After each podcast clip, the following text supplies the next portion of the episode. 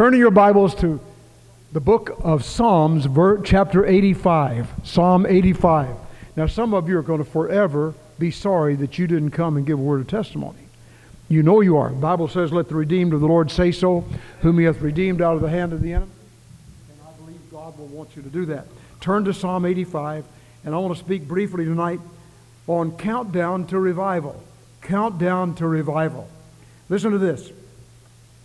Verse 6, verse 5 and 6. Wilt thou be angry with us forever? Wilt thou draw out thine anger to all generations? Wilt thou not revive us again, that thy people may rejoice in thee? Wilt thou not revive us again, that thy people may rejoice in thee? Do you ever think of what is revival? Sometimes we think revival is a series of meetings. We're going to have a series of meetings March 23rd through 26th. The Lord willing, Brother David Miller will be here. He'll be in a wheelchair, demonstrating that a man with a handicap can overcome. He preaches like a country preacher. You'll love him. Don't miss one single service of those exciting days Thursday, Friday, Saturday, and Sunday, all day Sunday. And it'll be a blessing. And uh, Bill, his song leader, will be with him to uh, lead the singing, Bill Williams. Now, some people think that that's what revival is, just setting a date on the calendar and having a series of meetings. That isn't always a revival. Sometimes it is, but it's a series of preaching meetings. It's a mission, it's a preaching mission. It's days that the church sets aside on the calendar for days of heaven on earth. It's a days of, days of spiritual refreshment, but that may or may not be revival. We don't have to wait till the 23rd of March for revival. What is revival? This psalmist said, Lord, wilt thou not revive thy people? Habakkuk said, Lord, in the midst of the years, bring mercy. Wilt thou not revive thy work, O Lord? The word revive means to live again. It means to have refreshment, spiritual refreshment, so that those who are dead on a doornail will be wide awake. Those who have gone to sleep in the Christian walk will wake up and get going for God. Revival is a time of refreshing. Years and years ago, in 1905, there was a great revival in Wales. The nation had drifted way away from God. The spiritual conditions were low, church attendance was poor, sin abounded. Suddenly, like an unexpected tornado, the Spirit of the Lord swept over the land. Churches were crowded, multitudes were not able to get in. Meetings lasted from 10 a.m. to 12 midnight. There were three services every day. Evan Roberts was the human instrument, but there was singing and testimony and prayer. One way I can recognize when revival is about to come is when the people want to share because there's something in their hearts. But when they get filled with timidity and say, well, I can't do it because I'm scared to death, and they especially have to go up there and speak in a microphone and I'm not going to do it, what you're really saying is, I don't have anything worth saying because nothing's happened to me. And I don't believe that. Thank God for something that's happened to many, many people. Evan Roberts, the human instrument, but he didn't preach much. There were testimonies, and there was great singing, and there was great revival. And listen to this Nothing like that had ever happened in Wales before. Infidels were converted. Drunkards and thieves and gamblers were saved. Throngs came. Thousands were reclaimed. Confessions of awful sins were heard on every side. Old debts were paid.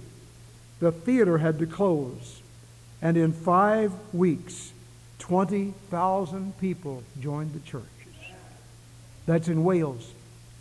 Somebody heard about the revival in Wales and they got on a train and went over there and they got off at the railroad station. There was a man, sort of a security guard, we'd call him like a policeman. He was standing there and somebody, this guy got off and he ran up to him and he said, Tell me, sir, where is the revival in Wales? I've heard about it. man leaned back against the building. He said, It's right here. For revival starts in the heart. Wilt thou not revive thy people? in the midst of the years make known in wrath, remember mercy. In 1835, Titus Coan went to Hawaii.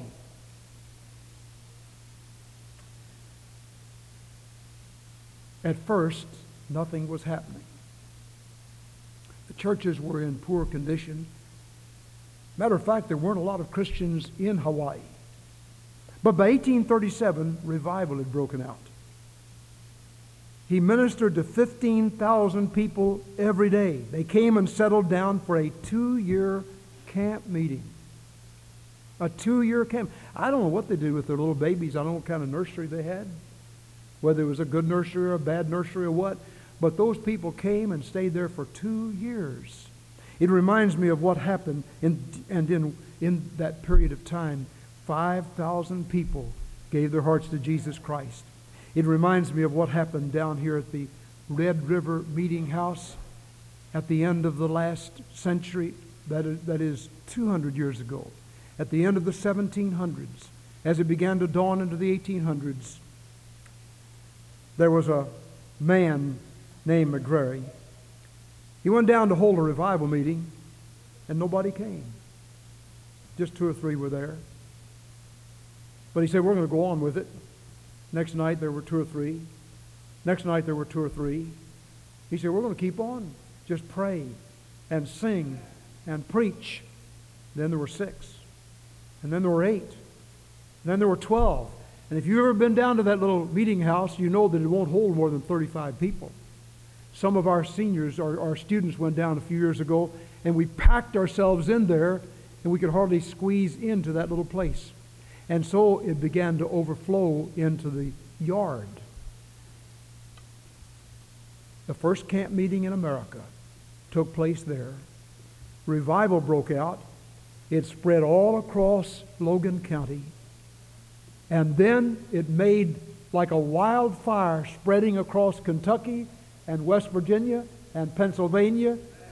And on the other end, Jonathan Edwards was up there preaching and revival fires began to sweep, and America was caught in a great spiritual surge of power and revival.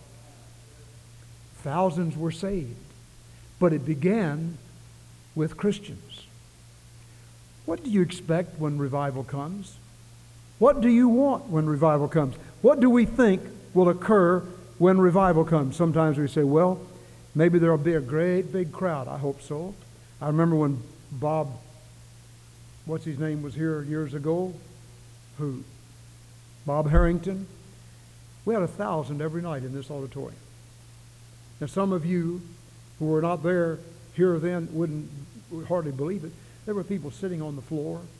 We put chairs out, but they had to remove the chairs and just sit on the floor, sit on the platform, sit all over the balcony, everywhere. How many of you remember that when Bob Harrington was here? It was a great meeting. Thousands were here. God blessed. A lot of people were saved. But we've also had some great meetings when there were just a few people present. You see, it's not the crowds, it's the commitment. It is not the announcing of revival days, it's the reality of our faith, those of us who are part of God's church. And when you and I get excited about the things of God and we're willing to confess our sins and turn away from our sins, then God will do something. Over in the book of Joel, turn in your Bible to Joel chapter 2, beginning with verse 12.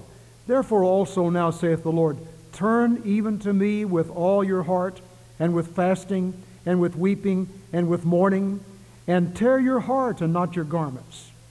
And turn unto the Lord your God, for he is gracious and merciful, slow to anger and of great kindness, and repenteth him of the evil. Who knoweth if he will return and repent and leave a blessing behind him, even a meal offering and a drink offering unto the Lord your God? Blow the trumpet in Zion, sanctify a feast, call a solemn assembly.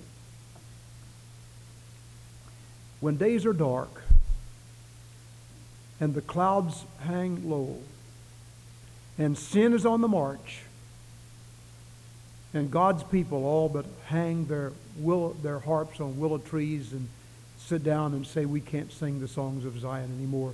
There's too much depression. too much discouragement, too much defeat, that's when God is ready to do something.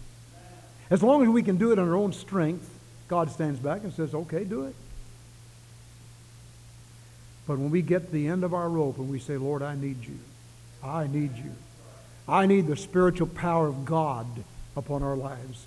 I need the spiritual power of God upon my life, on the preacher's life, on the choir's life, on the song leader's life, on the deacon's lives, on the Sunday school teacher's lives. We need the power of the Holy Spirit.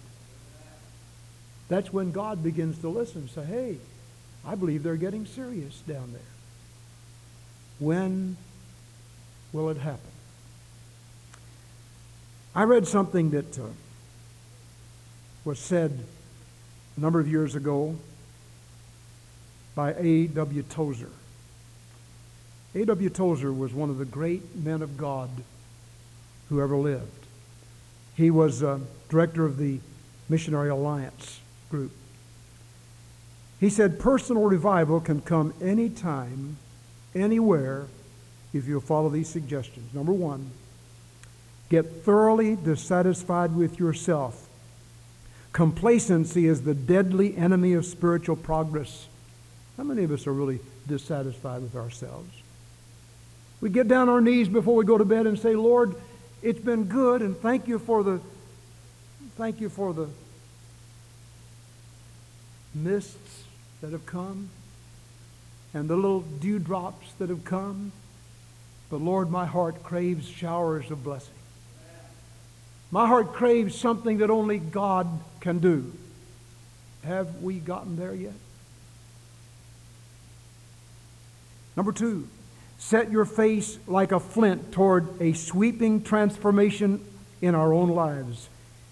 We must thoroughly put our soul into our desire for God.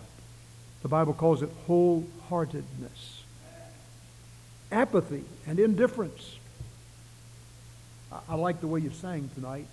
I like the way the choir sang and the instruments played and everything. Looked like everybody was entering into it. But you know, one of our big problems today, and I'm preaching this to the Sunday night crowd because you're the ones that are going to have to carry forward if there is revival. But listen, one of our great enemies is indifference. Where we just sit there like a bump on a log. And the song leader gets up to tell us to sing, and we say, Well, I'm going to sing. You have to make me sing. My Lord knows the way. Mm. I guess he does, but it doesn't make a difference to me. You see, when we all get involved, and it matters to us personally, and I get dissatisfied with myself, God can begin to do something. Number three, put yourself in the way of blessing. To desire revival and at the same time to neglect prayer and Bible and church attendance is to wish one way and walk another.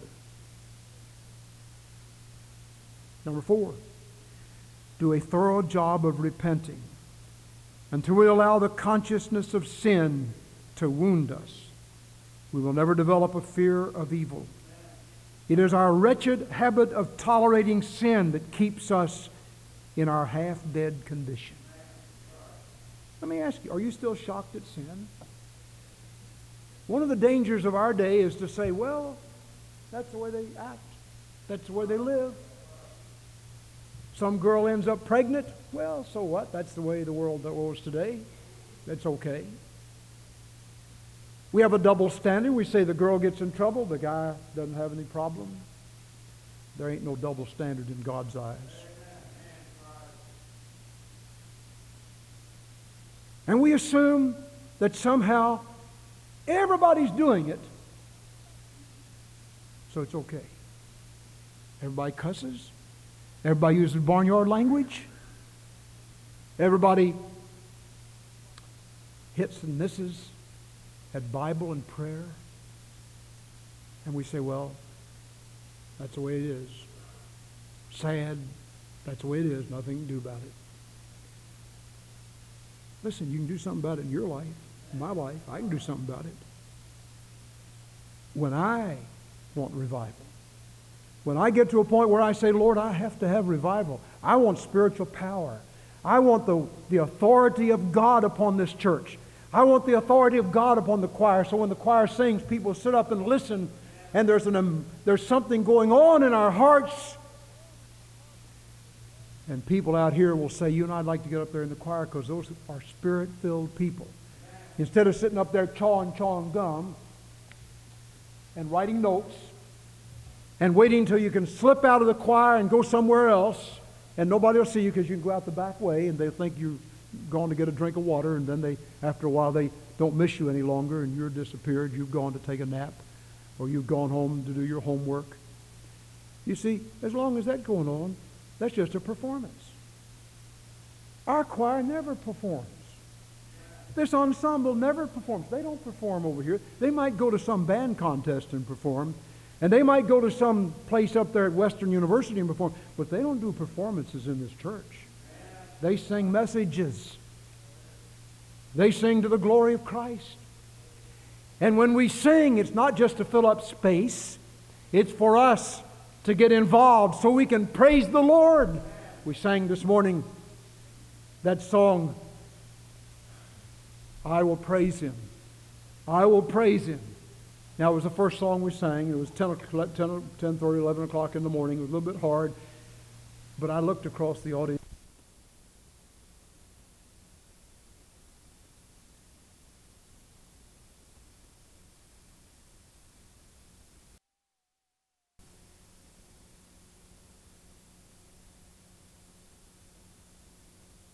who was praising him.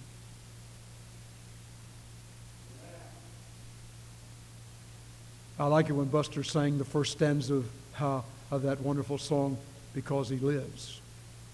And when we began to sing the chorus, uh, this place came alive.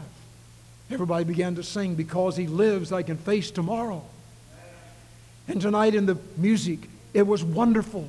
All of the songs. That is our part in praising. Right now, as we read the Word of God and instruct, we're, we're, this is an instruction in revival, but it's also a major part of worship. And so God can use this to bring revival in our hearts. Number five, make restitution whenever possible. Now, there are some sins for which there is no restitution. I think we need to recognize that. There are some sins for which there is absolutely no restitution. You could try a million years, you can't make up for it. You heard the story of the lady who came, the preacher, and said, I've been gossiping, and I want to ask God to forgive me. What can I do? How can I make it right? He said, You go get a pillow filled with feathers and shake those feathers out the window. She did it.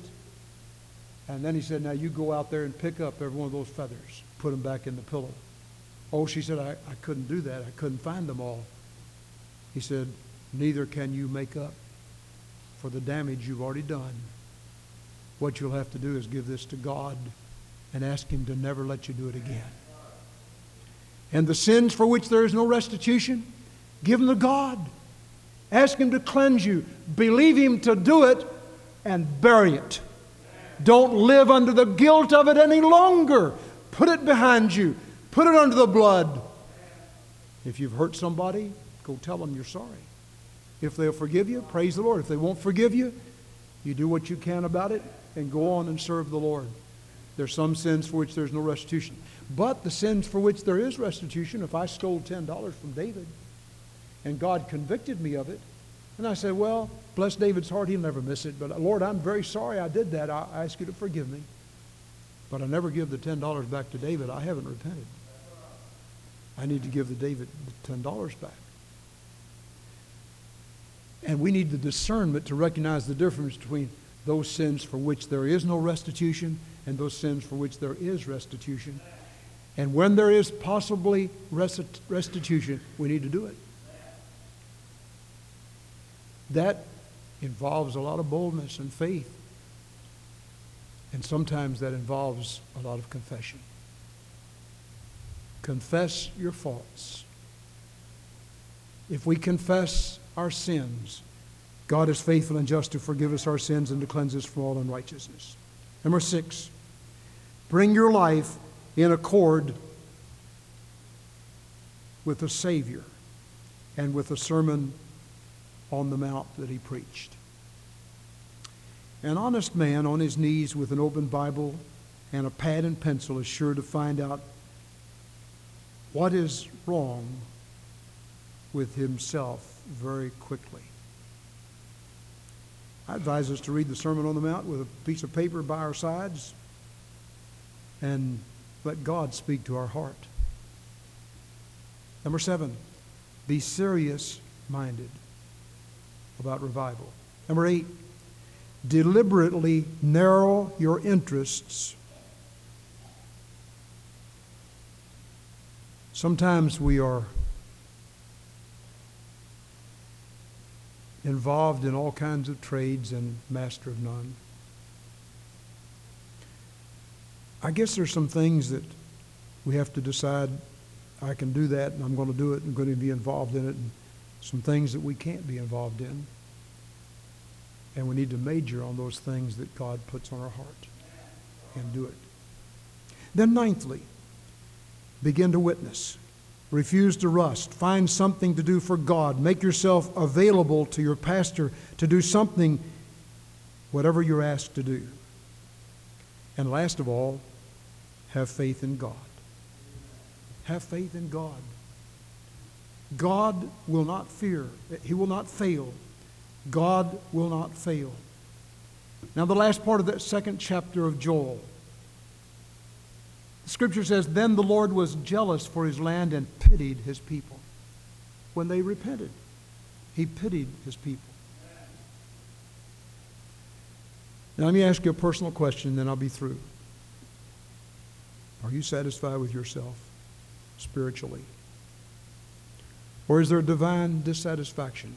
Some of you are looking down, reading something, or looking at notes or something. You're satisfied with yourself. Not anything the preacher's saying bothers you. Some of you have been asked to do certain things for the glory of Christ, and you, you've, with a, with a quick, immediate answer, said, Well, I can't do that. Are you satisfied with that?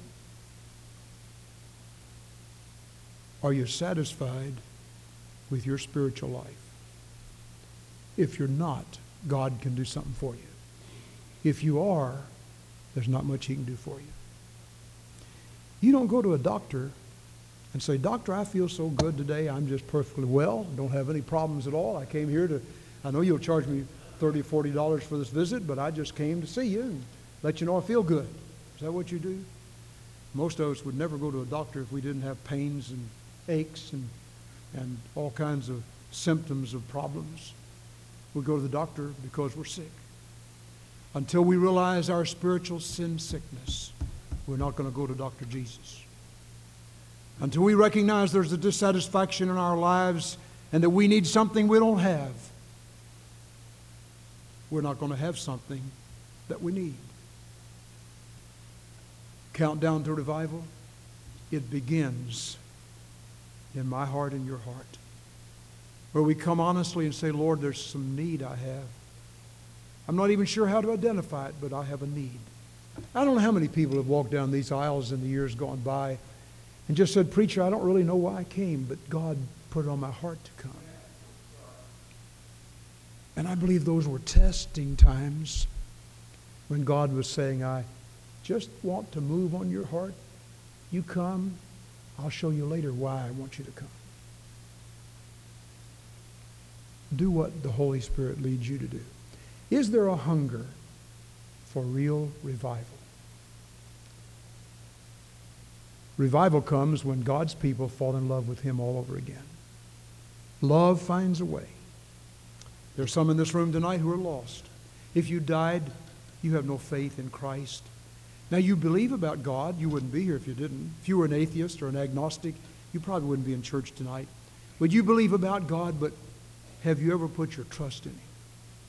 Have you ever come to the point where you say, Lord, I believe in you. I trust you as my Savior?